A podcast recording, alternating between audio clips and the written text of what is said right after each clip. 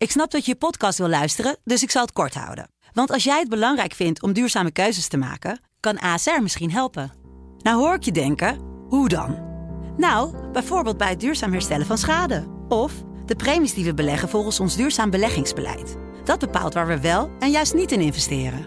Wil je meer weten over welke duurzame keuzes ASR maakt? Ga dan naar asr.nl slash duurzame keuzes. ASR doet het.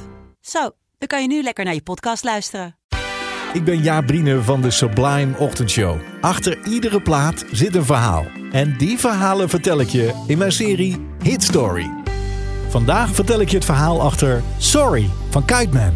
Sublime Ochtendshow. Hit Story. Verhalen achter de muziek. Het is 2005. We zijn ergens op een flatje in Utrecht-Overvecht. Het is het flatje van Colin Benders. 18 jaar oud is hij, net op zichzelf gaan wonen. Maar het gaat niet zo lekker allemaal. Hij heeft geen werk, heeft geen geld, weinig te eten. En hij slaapt ook nog eens amper, want hij heeft last van psychoses. En hij bloot veel. Ja, dat helpt ook niet echt. En nu heeft hij ook nog eens ruzie gehad met zijn vriendin. Hij wil het heel graag goed maken, maar hij weet niet zo goed hoe. Want ja, communiceren met woorden, daar is hij nooit heel goed in geweest. Zijn taal is muziek. Dat is zijn hele leven al zo.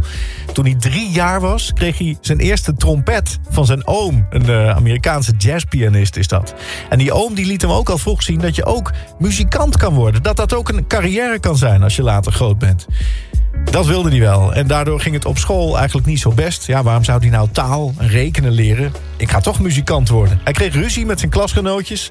Eigenlijk alleen kinderen die ook muziek maakten. Daar kon hij vrienden mee worden. Hij ging naar een basisschool waar de nadruk lag op muziekonderwijs. En daarna probeerde hij de HAVO te combineren met het conservatorium... maar het wilde hem eigenlijk allemaal niet zo boeien. En nu zit hij daar dus in zijn eentje, in zijn flatje... Hij heeft wel gemusiceerd. Heeft wat sessiewerk gedaan bij de band Relax... en bij Wouter Hamel en voor Simon en Kipski. Maar dat is ook een beetje opgedroogd. En nu zit hij eigenlijk de hele dag maar thuis... te luisteren naar de muziek in zijn hoofd. Nou ja, hij heeft toch alle tijd van de wereld. Dus hij kijkt, kan ik die muziek misschien uit mijn hoofd halen? Kan ik er iets mee? Vanavond is het niet anders. Zijn vriendin heeft het dus net uitgemaakt... en hij wil haar eigenlijk laten weten dat het hem spijt allemaal. Dus hij loopt naar zijn huisstudio, hij zet zijn computer aan... en hij begint een beat te programmeren. En een paar uur later, diep in de nacht is het dan inmiddels... pakt hij zijn flugelhorn erbij, zijn bugel. Een soort trompet is dat, hè?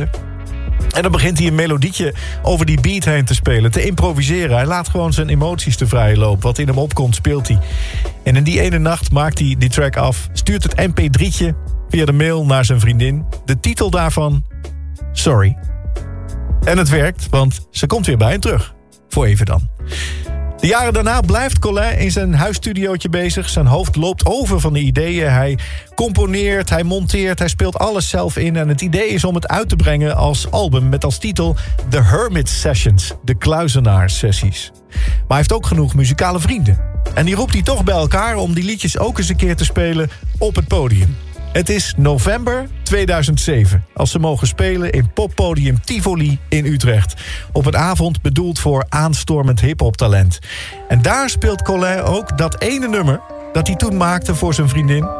En die live versie die klinkt eigenlijk nog veel beter dan het elektronische origineel. In 2009 komt The Hermit Sessions uiteindelijk uit met die live versie. En iedereen raakt ontroerd door Colin. Die zijn excuses maakt op het podium met zijn instrument.